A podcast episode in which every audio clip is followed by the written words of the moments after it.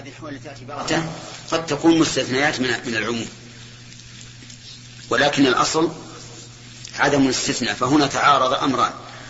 الأمر الأول سرعة موت هذا الذي مات بغتة بحادث أو غيره. والأحاديث الواردة أنها تبشر ويقال اخرج أيتها الروح وما أشبه ذلك.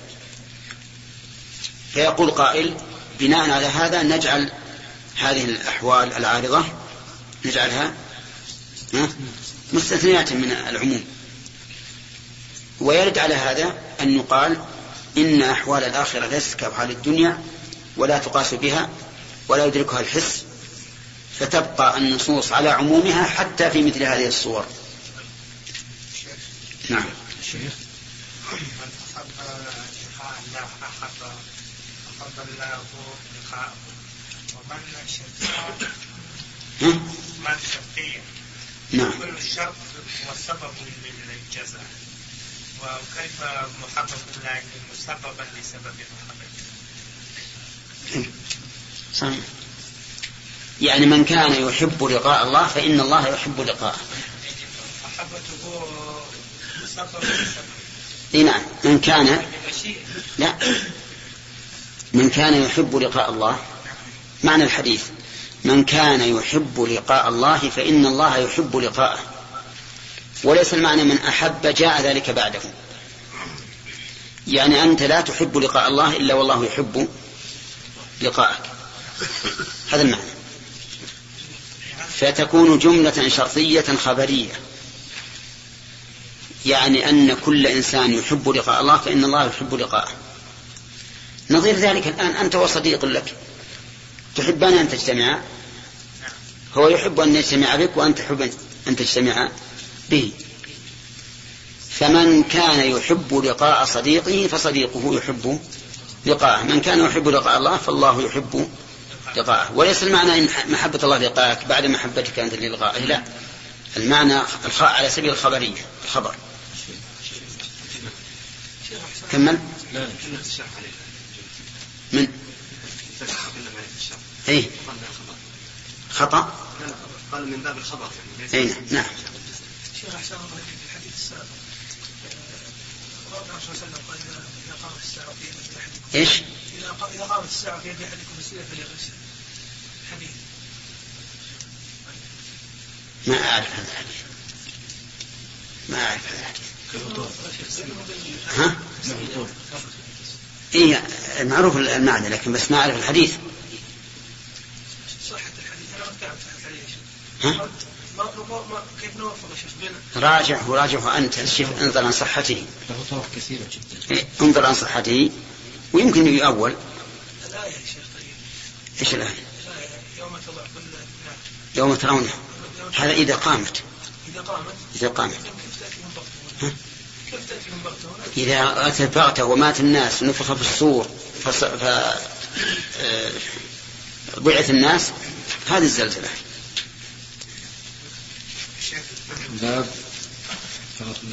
أخذنا ثلاثة حدثنا يحيى بن بكير قال حدثنا الليث عن عقيل عن ابن شهاب قال أخبرني سعيد بن المسيب وعروة بن الزبير في رجال من أهل العلم أن عائشة زوج النبي صلى الله عليه وسلم قالت كان رسول الله صلى الله عليه وسلم يقول وهو صحيح إنه لم يقبض نبي قط حتى يرى مقعده من الجنة ثم يخير.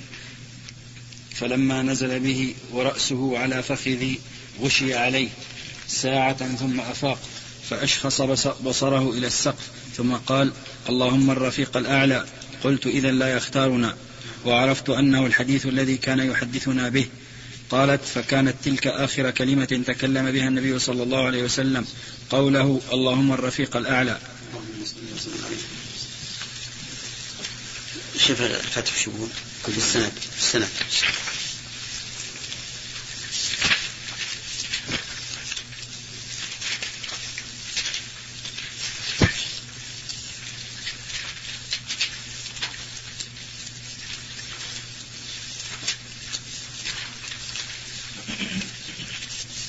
أخبرني سعيد بن مسيب. نعم. نقرأ قوله أخبرني سعيد بن المسيب وعروة بن الزبير في رجال من أهل العلم كذا في رواية عقيل ومضى في الوفاة النبوية من طريق شعيب عن الزهري أخبرني عروة ولم يذكر معه أحدا. ومن طريق يونس عن الزهري أخبرني سعيد بن المسيب في رجال من أهل العلم ولم يذكر عروة. وقد ذكرت في كتاب الدعوات تسمية بعض من أبهم في هذه الرواية من شيوخ الزهري وتقدم شرح الحديث مستوفا في الوفاة النبوية ومناسبته للترجمة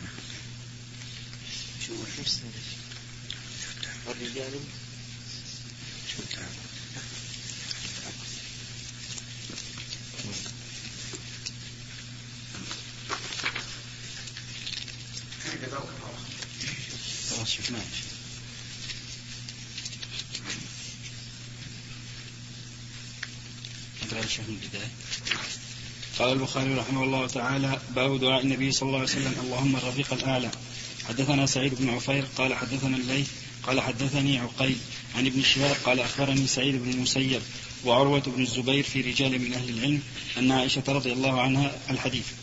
قال في الشرح قوله باب كذا للأكثر بغير ترجمة. ذكر فيه حديث عائشة في وفاة النبوية وفيه قوله عليه الصلاة والسلام قوله أخبرني سعيد بن المسيب وعروة بن الزبير في رجال من أهل العلم أن عائشة رضي الله عنها قالت لم أقف على تعيين أحد منهم صريحا. وقد روي أصل الحديث المذكور عن عائشة وقد روى أصل الحديث المذكور عن عائشة بن أبي مليكة وذكوان مولى عائشة وأبو سلمة بن عبد الرحمن والقاسم بن محمد فيمكن أن يكون الزهري عناهم أو بعضهم.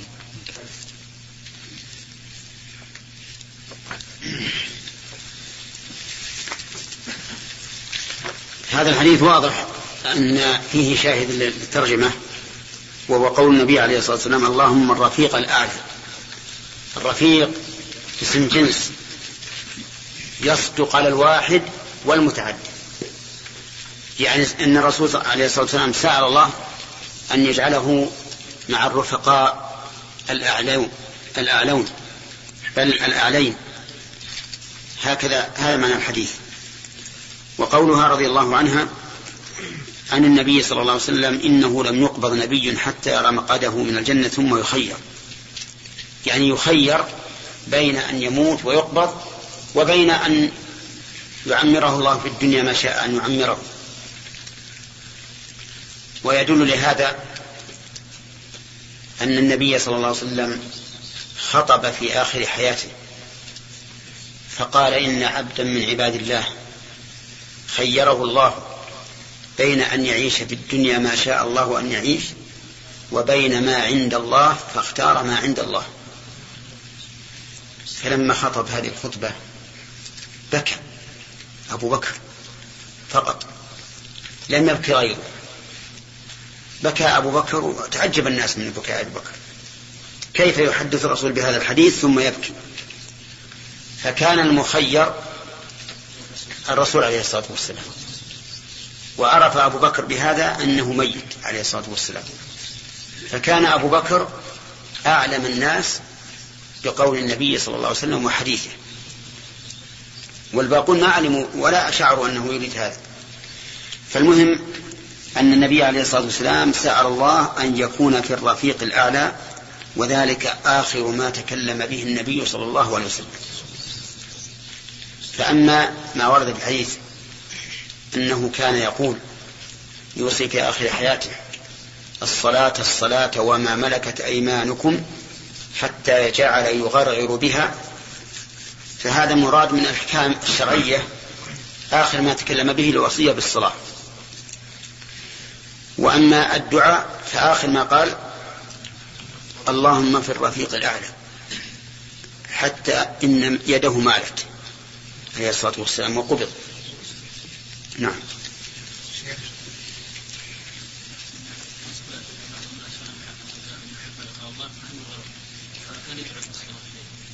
شو يقول؟ طيب. أي.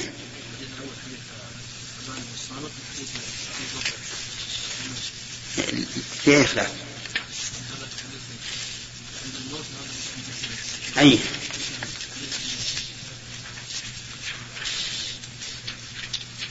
حديث عبادة بن الصامت. يقول حديث عبادة بن الصامت وحديث أبي موسى. في حديث آخر لكن لكن يحمل على الأول. قد يحب الإنسان من لقاء الله لشدة شوقه إليه. ربما يكون الإنسان لقوة تعلقه بالله سبحانه وتعالى وصلته به يحب أن يلقى الله. يحب لقاء الله وإن كان في تلك الساعة لا يدور في فكر مسألة الموت. لكن لشدة تعلقه بربه وشوقه إليه يتمنى أن يلقى الله عز وجل. يتمنى أن يلقى الله.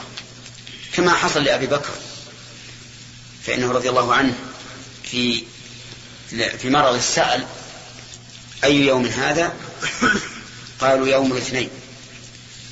قال إني لأرجو يعني أن يتوفى في هذا اليوم يوم الاثنين لأنه يحب أن يتوفى في الموت في اليوم الذي مات فيه النبي صلى الله عليه وسلم هنا لو ذكرنا مثلا من أحب الله أحب لقاء الله أحب الله لقاءه لو قلنا أن هذا شرط يعني بدون لا يجتمع الخبر وش المحفوظ في هذا؟ المحذور أنه يصل محبة الله عز وجل تنشأ بعد محبة العبد له ومحبة الله ما تكون إلا بعد أن يكون الإنسان من من أولياء من أولياء الله وأتباع رسوله. يعني المحظور نفسه بكون محبة الله تنشأ بعد نعم نعم هذا ما المحظور في هذا؟ هذا المحذور.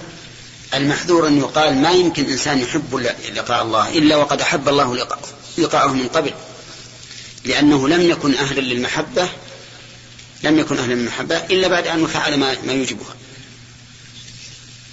نعم. بعض يستدلون بحديث الولي الذي مضى أنه يعني العصمة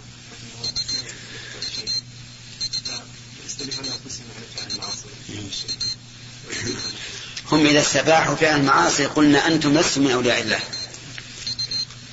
يعني كل ما ما في أولياء الله وزنهم الله. بينهم بحد فاصل بين. الذين آمنوا وكانوا يتقون. فهل العاصي الذي يستبيح ما أحل الله هل هو متقي؟ أصلا ما عندكم ولاية مساكين. أنتم أولياء الشيطان لا أولياء الرحمن. كل إنسان يستبيح ما حرم الله عن عمد فلا شك أنه من أعداء الله. ها؟ يرد عليهم بكل, بكل سهولة. يقول أصلا ما يمكن أن, أن لو, لو فرض أن معنى قولي كنت سمعه يعني العصمة فهذه منوطة بشرط وهي الولاية. والولاية لها حد الذين آمنوا وكانوا يتقون. أين التقوى من رجل يستبيح المحرمات؟ فنقول أصلا ما نقر بأنكم من أولياء الله. صحيح نقول أنتم أولياء أولياء نقول أنتم أولياء لكن لمن؟ انتهى الموضوع. نعم. ثلاثة شيخ. صار ثلاثة؟ طيب. باب سكرات الموت. حدثني محمد بن عبيد بن ميمون. قال حدثنا عيسى بن يونس عن عمر بن سعيد. قال أخبرني ابن أبي مليكة أن أبا عمرو ذكوان مولى عائشة أخبره أن عائشة رضي الله عنها كانت تقول إن رسول الله صلى الله عليه وسلم كان بين يديه ركوة أو علبة فيها ماء يشك عمر فجعل يدخل يده في الماء فيمسح بها وجهه ويقول لا إله إلا الله إن للموت سكرات. ثم نصب يده فجعل يقول في الرفيق الأعلى حتى قبض ومالت يده. قال أبو عبد الله العلبة من الخشب والركوة من الأدم الركوة من الأدم يعني من الجلد والخشب معروف. في هذا الحديث دليل على أن النبي عليه الصلاة والسلام شدد عليه في الموت وهو كذلك. فالنبي عليه الصلاة والسلام شدد عليه في مقام الدعوة. أوذي إيذاء عظيما. يشدد عليه في المرض. يوعك كما يوعك الرجلان. شدد عليه في الموت حتى كان لا يربط أحد بسهولة الموت بعد الرسول عليه الصلاة والسلام. لماذا؟ لأجل أن ينال أعلى درجة الصابرين عليه الصلاة والسلام. لأن الصبر منزلة عالية ما تأتي بسهولة. لا بد من امتحان.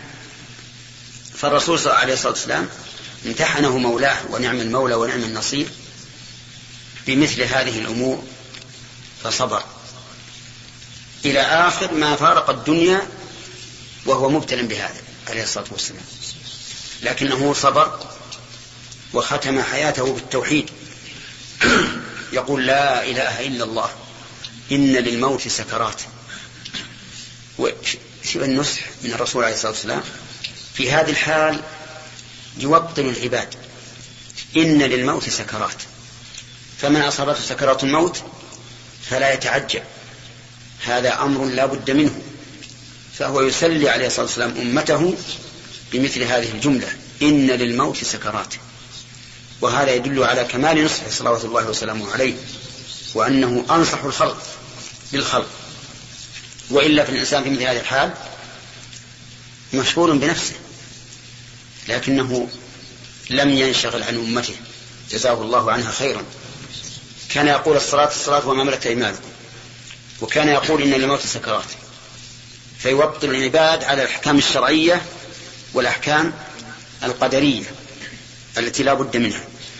وفي هذا دليل على أنه ينبغي للإنسان أن يستشعر عندما تحصل مثل هذه النوائب أن يستشعر الذكر. يعني اجعل أهم شيء عندك أن تذكر الله عند الحوادث. ربما بعض الناس عندما يصاب بحادث يذكر أهله وش بكون أمي؟ وش بكون أبوي؟ إخواني أولادي؟ بعدي هذا على كل حال مجبول عليه الإنسان. لكن أهم شيء أن تذكر نفسك. اذكر الشهادة في مثل هذه الأمور. عند هذه الأحوال اذكر الشهادة. اجعلها هي التي عندك. ولا الشيطان بيجيك. يخليك تفكر فيما وراءك. وهذا من وساوس الشيطان. فكر فيما أمامك. والذي يصلح ما أمامك هو أن تختم حياتك بشهادة أن لا إله إلا الله. ولهذا ينبغي الإنسان أن يجعل هذا على باله. كلما أصيب بحادث يكون أمام عينه أشهد أن لا إله إلا الله. أي حادث من الحوادث؟ خل هذه أمامك حتى يختم لك بها. نسأل الله أن يختم لنا ولكم بها حياتنا إنه جواد كريم. قال البخاري رحمه الله تعالى حدثني صدقة قال أخبرنا عبدة عن هشام عن أبيه عن عائشة قالت كان رجال من الأعراب جفاة يأتون النبي صلى الله عليه وسلم فيسألونه متى الساعة؟ فكان ينظر إلى أصارهم فيقول إن يعش هذا لا يدركه الهرم حتى تقوم عليكم ساعتكم. قال هشام يعني موتهم.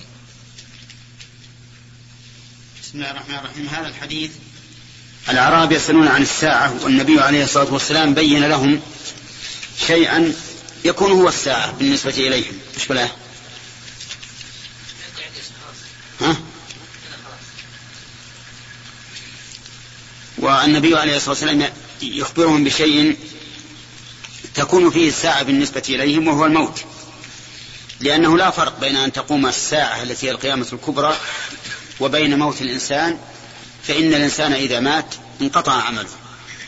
ولهذا يقول العلماء كل من مات فقد قامت قيامته.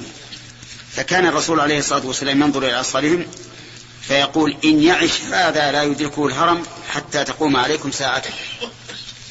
لأنه إذا كان هو أصغرهم وأدركه الهرم يا بخاري. ترى إذا كان إذا نقول ساعة كل إنسان موته. ساعة كل إنسان موته. نعم. لكن ما مناسبته للباب؟ شوف ابن حجر ماذا قال؟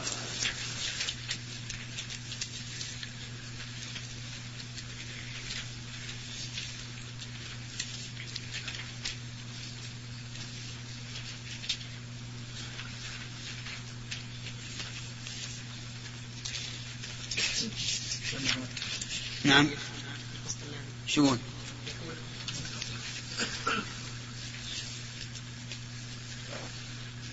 ومطابقته للترجمة غير ظاهرة. نعم قيل يحتمل أن تكون من قوله موتهم لأن كل موت فيه سكرة. هذا بعيد. لأنه لو كان كذلك لكان كل حديث فيه ذكر الموت داخلا في الترجمة. نعم. هذا كلام يمكنه عند الفتح. يمكنه من الفتح. نعم.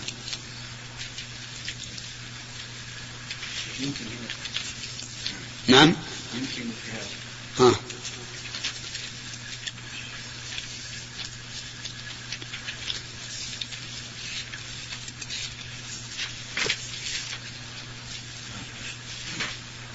شيء طيب. حدثنا إسماعيل قال حدثني مالك عن محمد بن عمرو بن حلحلة عن معبد بن كعب بن مالك عن أبي قتادة بن ربعي الأنصاري أنه كان يحدث أن رسول الله صلى الله عليه وسلم مر عليه بجنازة فقال مستريح ومستراح منه. قالوا يا رسول الله ما المستريح وما المستراح والمستراح منه؟ قال العبد المؤمن يستريح من نصب الدنيا وأذاها إلى رحمة الله عز وجل. والعبد الفاجر يستريح منه العباد والبلاد والشجر والدواب. نعم. حدثنا مسدد قال حدثنا يحيى عن عبد ربه بن سعيد عن محمد بن عمرو بن حلحلة قال حدثني ابن كعب عن أبي قتادة عن النبي صلى الله عليه وسلم قال مستريح ومستراح منه المؤمن يستريح. نعم. قوله عليه الصلاة والسلام مستريح ومستراح منه. الظاهر أن الواو هنا بمعنى أو. يعني أن الميت إما مستريح وإما مستراح منه. فالمؤمن مستريح من نصب الدنيا ونكدها إلى نعيم الآخرة. والكافر أو الفاجر مستراح منه. يعني أن, الناس يستريحون من أذاه ومن تعبه وهذا أيضا فيه خفاء بالنسبة لمطابقته للترجمة.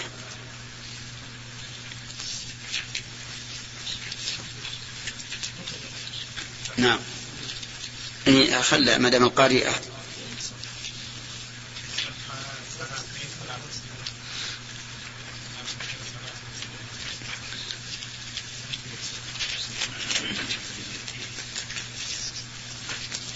يمكن على كل الأحاديث.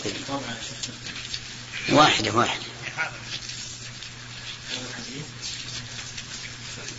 مش لا من بعد طبعة الخطيب. تنبيه مناسبة دخول هذا الحديث في الترجمة أن الميت لا يعدو أحد أحد القسمين إما مستريح وإما مستراح منه وكل منهما يجوز أن يشدد عليه عند الموت وأن يخفف. والأول هو الذي يحصل له سكرات الموت ولا يتعلق ذلك بتقواه, بتقواه ولا بفجوره. بل إن كان من أهل التقوى ازداد ثوابا وإلا فيكفر عنه بقدر ذلك بقدر ذلك ثم يستريح من أذى الدنيا الذي هذا خاتمته. ويؤيد ذلك ما تقدم من كلام عائشة في الحديث الأول. وقد قال عمر بن عبد العزيز ما أحب أن يهون علي سكرات الموت. إنه لآخر ما يكفر به عن المؤمن. ومع ذلك فالذي يحصل للمؤمن من البشرى ومسرة الملائكة بلقائه ورفقهم به وفرحه بلقاء ربه يهون عليه كل ما يحصل له. يهون. يهون عليه كل ما كل ما يحصل كل. له. كل ما يحصل له من ألم الموت حتى يصير كأنه لا يحس بشيء من ذلك. الله. طيب شو عندك مستريح؟ ومستراح بالشرح إيش قال؟ قوله مستريح ومستراح منه المؤمن يستريح. كذا أورده بدون السؤال والجواب مقتصرا على بعضه. وأورده الإسماعيلي من طريق بندار وأبي موسى عن يحيى القطان ومن طريق عبد الرزاق قال حدثنا عبد الله بن سعيد تاما ولفظه مر على رسول الله صلى الله عليه وسلم بجنازة فذكر مثل سياق مالك لكن قال فقيل يا رسول الله ما مستريح إلى آخره. إيه. كل حال الواو هنا بمعنى أو هذا هو الظاهر. نعم. أيوة شوف قال مستريح ومستراح منه. قال في النهاية يقال أراح الرجل واستراح. إذا رجعت إليه نفسه بعد العياء. انتهى. والواو في قوله ومستراح بمعنى أو فهي تنويعية. أي لا يخلو ابن آدم عن هذين المعنيين ولا يختص بصاحب الجنازة. نعم. طيب. ها؟ نعم المهم على كل حال واضح. لكن إذا قال قائل ما هو الدليل؟ قلنا لأن الرسول عليه الصلاة والسلام جعل كل معنى منهما مقابلا للآخر. وإذا كان كل واحد منهما مقابل للآخر ما صح أن تكون الواو بمعنى الجمع لأن الجمع يفيد الاشتراك. واضح؟ وهذا يعني حتى لو فرضنا أن العلماء السابقين ما ذكروا هذا فواضح أنه, إنه ما يمكن أن تكون الواو بمعنى الجمع وكل واحد يقابل الآخر. نعم. راحة الشجر من الكافر. إيش؟ راحة الشجر من الكافر. إي نعم. لأن الكفار سبب لمنع الأمطار والجد والقحط و... و... وكل شيء كل شر. والشجرة معلوم أنها إذا إذا انقطع عنها المطر ما تنسى. سبب نعم. ها؟ إيش؟ جفاة يعني ذوي غلظة. عندهم غلظة. شدة. شدة. كل شيء. في الكلام والهيئة. نعم. في كل شيء. البدو أصحاب جفا غالبهم ولا فيهم ناس طيبين. ومن الأعراب من يؤمن بالله واليوم الآخر. ويتخذ ما في القربات عند الله. كان الأخ مصطفى قرأ حفاة نعم. كان رجال من الأعراب جفاة. الجيم. نعم. نعم. حدثنا الحميدي قال حدثنا سفيان. أنا عندي نسخة حفاة.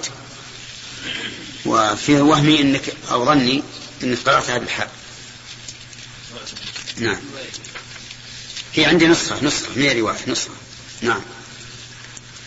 حدثنا الحميدي قال حدثنا سفيان قال حدثنا عبد الله بن أبي بكر بن عمرو بن حزم أنه سمع أنس بن مالك يقول قال رسول الله صلى الله عليه وسلم يتبع الميت ثلاثة فيرجع اثنان ويبقى معه واحد يتبعه أهله وماله وعمله.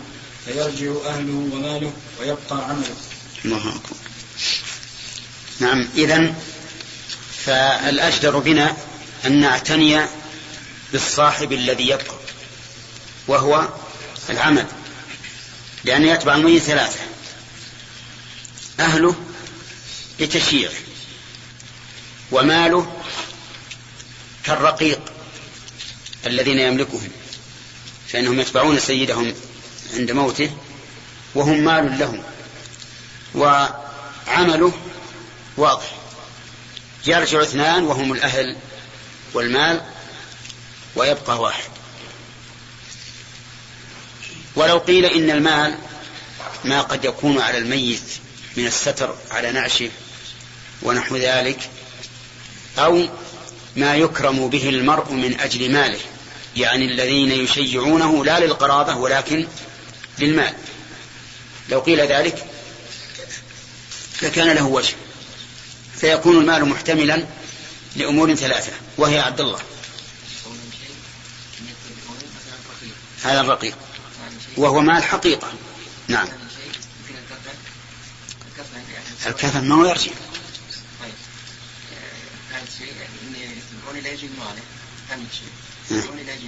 نعم. نعم. يعني فيكون المراد بالمال من يتبعه لأجل المال. ها. ثالث. أهل هو الأول. نعم. يلا البخاري. إيه ما يقول ما قد يكون على ناش الميت من الستر ونحوه. نعم. طيب. هذا أيضا يشكل مناسبته للترجمة. يشكل جدا. هو فيه دليل على السكرات؟ ها؟ سبحان الله. ما يكفي. كان يقول نجيب كل حديث يتعلق بالآخر. نعم. ها؟ يكون هناك مطابقة لأن كل ميت يقال سكرة الموت. كما سبق على كل حال نمشي. البخاري أعلم بما عنده. نعم.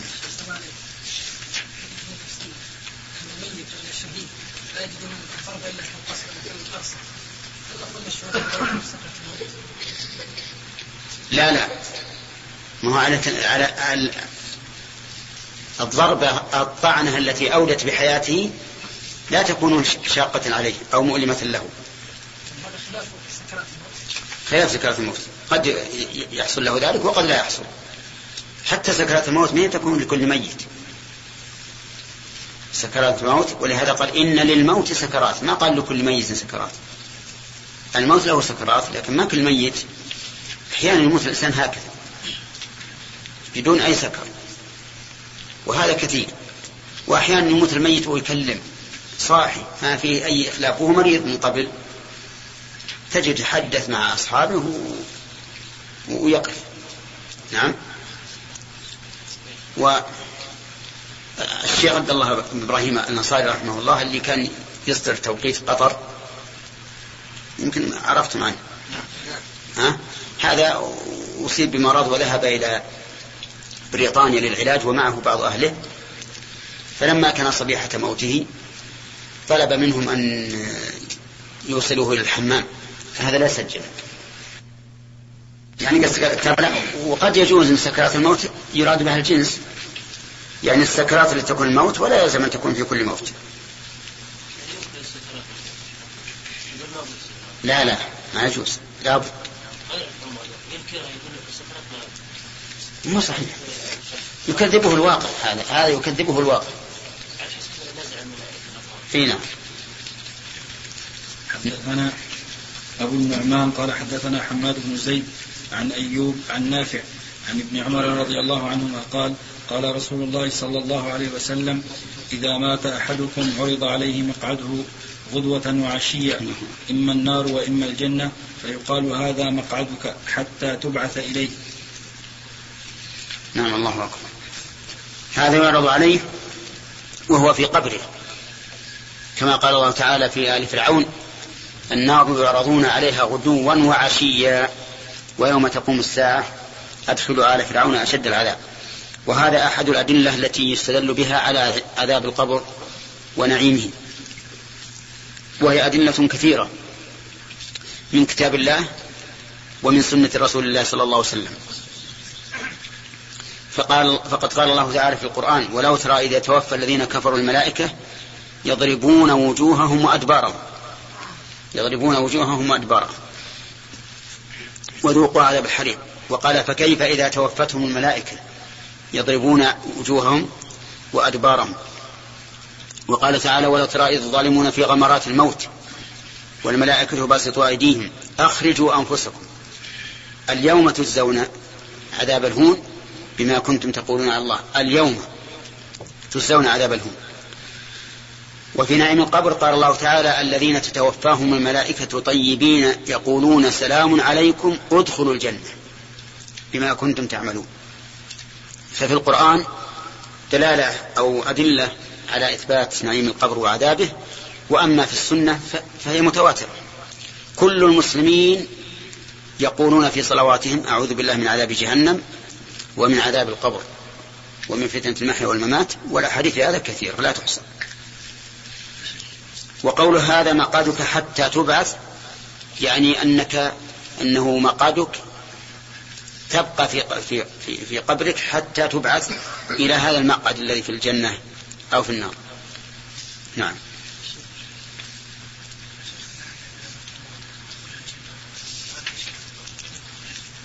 هنا لأنه يفتح له باب إليها ما دخل لكنه فتح له باب إليها وأتاه من روحها ونعيمها. فكان ودخل نعم. ها؟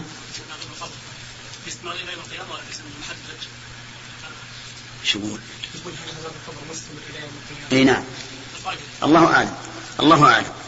قد يستمر وقد لا يستمر. أما من كان مؤمنا فإنه يعذب بقدر ذنوبه قد يستغرق الوقت ما بين موته إلى يوم القيامة وقد لا يستغرق. وأما الكافر فالظاهر أنه دائم. دائم حتى يوم القيامة.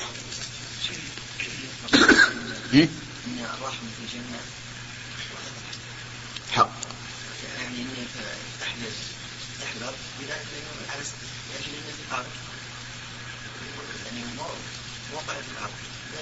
يعني الجسد. لا الروح يفتح له باب لكنها بعد ذلك تسرح. تصعد إلى الجنة وتسرح في الجنة و... نعم حيث شاءت. بعد أخذنا ثلاثة يا أخي. هم الملائكة اللي تحفظهم لا يكون في القبر يعني كل شخص اللي يسألونه منكر ونكير هذا واحد ما أدري على علم بعض العلماء قال هكذا. قال إن الملكين اللذين يحفظانه يحفظان آه، أعماله هما اللذان يسألانه. والله أعلم الله أعلم. حدثنا علي بن الجاد قال أخبرنا شعبة عن الأعمش عن مجاهد عن عائشة قالت قال النبي صلى الله عليه وسلم لا تسبوا الأموات فإنهم قد أفضوا إلى ما قدموا. في هذا الحديث دليل على أن الغيبة تسمى سبا لأن الميت لا يمكن أن تسبه وهو أمامك. ميت تسب في غيبته. وقول فإنهم أفضوا إلى ما قدموا يعني وإذا كانوا أفضوا إلى ما قدموا فلا فائدة من سبهم. وفي حديث لفظ آخر فتؤذوا الأحياء. فتؤذوا الأحياء. من الذي يتأذى؟ أقاربه وأصدقاؤه وما أشبه ذلك. فسب الأموات ليس فيه فائدة إطلاقا. أبدا. إنما الأحياء ينظر إذا كانوا أهل بدع وأهل شر وتكلم الإنسان فيهم من أجل التحذير منهم فلا بأس. فلا بأس. أما من أما نتكلم فيهم لمجرد غيرة في نفسه وبغضاء لهم فهذا لا يجوز. لكنه إذا كان قصده المصلحة أن الناس يحذرون منهم ولا يغترون بهم فهذا لا بأس. ويكون هذا من باب النصيحة. نعم. نعم. ها؟ إي نعم. ظاهر الحديث أنه يدخل في هذا. ولا يرجع على هذا أن الرسول أخبر عليه الصلاة والسلام بأنه رأى صاحب المحجن يعذب في محجنه في النار أو رأى عمرو بن لحي يجر قصبه في النار. لأن الغرض من هذا التحذير. التحذير من ذلك. نعم.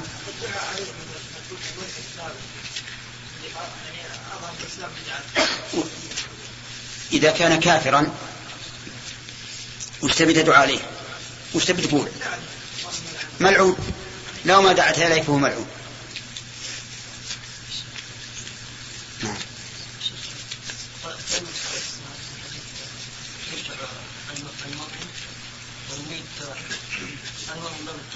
أي يتبع مية ثلاثة؟ هنا لا كل كل ميت يتبعه ثلاثة. أيهن بعد شرح الحديث. أيهن مناسبة الحديث اليوم. بعد شرح الحديث الأول تكلم بصوته حديث كان رسول الله صلى الله عليه وسلم بين يديه رقة أو علبة فيها ماء نعم. فجعل يدخل يده شرح ثم قال وفي الحديث أن شدة الموت لا تدل على نقص المرتبة بل هي للمؤمن إما زيادة في حسناته وإما تكفير لسيئاته. وبهذا التقرير تظهر مناسبة أحاديث الباب للترجمة. كل ما تظهر. تقول ما تظهر. لأن الحديث حتى سواء شدد عليه عند الموت أو المشدد انتهى أخذنا ثلاثة يا شيخ. وأكمل للفضويين. نعم. باب باب باب باب نفخ الصور باب نفخ الصور قال مجاهد الصور كهيئة البوت زجرة صيحة. قال ابن عباس الناقور الصور الراجفة النفخة الأولى. والرادفة النفخة الثانية. قال باب نفخ الصور. ذكر نفخ الصور في القرآن في عدة آيات. وذكره الله سبحانه وتعالى مفصلا في قوله ونفخ في الصور فصعق من في السماوات ومن في الأرض إلا من شاء الله ثم نفخ فيه أخرى فإذا هم قيام ينظرون. وقال ويوم, ويوم ينفخ في الصور ففزع من في السماوات ومن في الأرض إلا من شاء الله.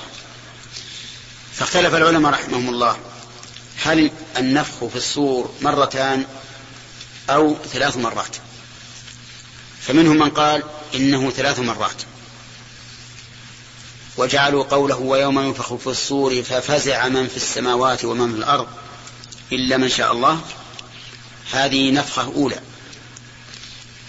والنفخة الثانية ويوم ونفخ في الصور فصعق من في السماوات ومن في الأرض إلا من شاء الله.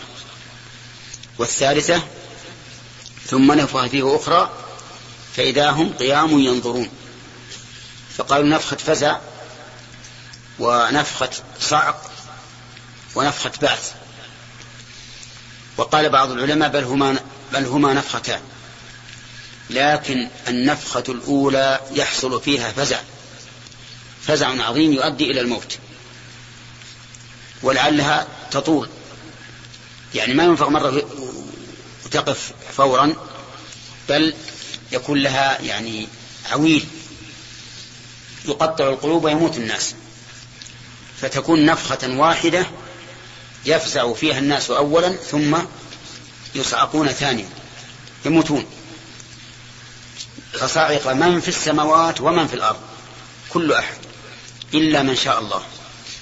ثم بعد ذلك ينفخ فيه النفخة الثانية فإذا هم قيام ينظرون. ينظرون ما, ما الذي أخرجهم من القبور؟ كل الناس. يوم يقوم الناس لرب العالمين. يقومون كما وصفهم النبي عليه الصلاة والسلام يحشرون حفاة عراة غرلا بهما. الحفاة يعني ليس عليهم نعال. عراة ليس عليهم ثياب. غرلا ليسوا مختونين. بهما ليس معهم أموال وحشم وخدم. كل مبهم. ما يعرف الملك من المملوك. المسألة مبهمة. في الدنيا في التمييز.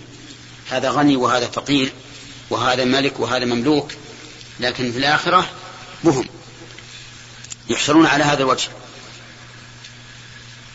انظر ماذا سأل ماذا سألت عائشة. الصحابة رضي الله عنهم يسألون عن الأمور الشرعية. ما ما هم يسألون عن الأمور الكونية.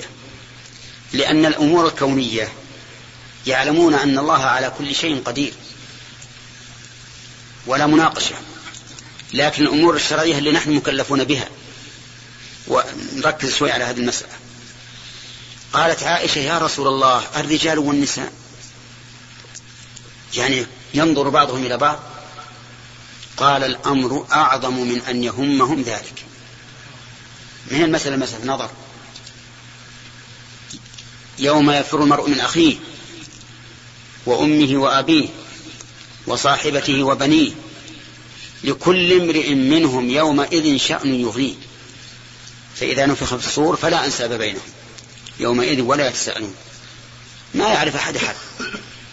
بل إن الإنسان يقول يفر المرء قال بعض السلف لأن هؤلاء الأقارب كل واحد منهم يخاف أن يكون لقريبه عليه حق. فيفر منه. فهي رضي الله عنها ما سألت كيف يقومون شلون يقومون في اللحظة وبالسرعة ما سألت.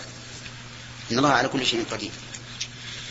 ولما حدث النبي صلى الله عليه وسلم عن الدجال وقال إنه يبقى في الأرض أربعين يوما.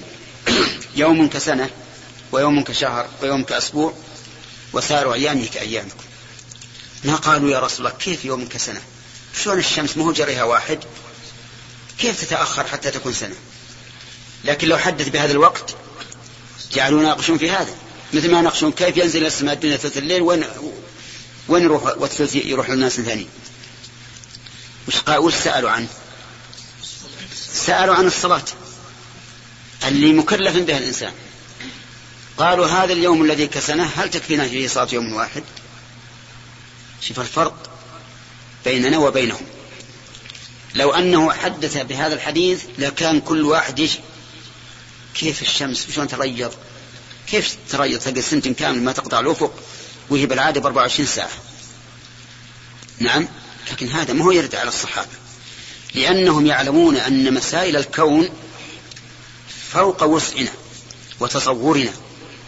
فوق وسعنا وتصورنا. هذه الروح اللي في بين جنبينا ما ندري ما هي فإنما هي زجرة واحدة يوم القيامة فإذا هم بالساهرة. كل الناس صيحة واحدة يصيبهم الله عز وجل يخرجون على طول. نحن في الدنيا نشاهد النبات إذا أراد ينبت. ينهض الأرض قليلا فلقع ثم أخي الكريم تود مؤسسة الاستقامة الإسلامية للإنتاج والتوزيع في عنيزة والتي قامت بتسجيل هذه المادة أن تبلغها عن أية ملاحظة حول التسجيل. وجزاك الله.